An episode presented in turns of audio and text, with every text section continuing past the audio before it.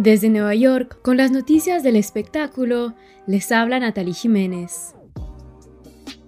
Kim Kardashian West ha sido criticada después de pasar su cumpleaños en una isla privada, diciendo que se siente privilegiada, que esto es su vida.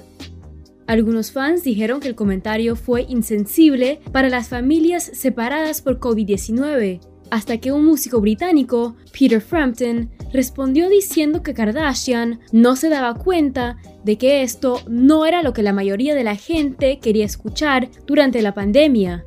Agregó que las personas normales estaban sufriendo y no yendo a islas privadas.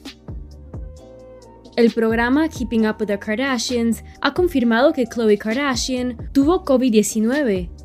Kardashian dijo que estaba en su habitación y que iba bien, pero estuvo mal durante un par de días. Kardashian compartió sus síntomas, que incluían tos, temblores y dolor de cabeza.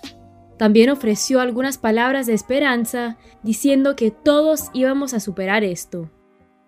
La organización humanitaria Comic Relief dejará de enviar celebridades a África después de críticas de que estrellas se presentaban como salvadores blancos.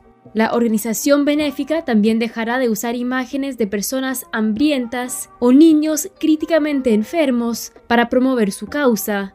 El cofundador de Comic Relief, Sir Lenny Henry, dijo que es hora de dar la oportunidad a jóvenes cineastas para que puedan retratar a sus propios países y contar su historia.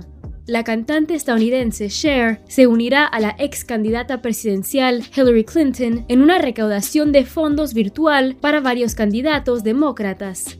El evento insta a las personas a organizarse, involucrarse y postularse para cargos públicos. Clinton dijo que tenía muchas ganas de unirse a Cher para apoyar a grupos y líderes que están haciendo un trabajo importante para defender la democracia.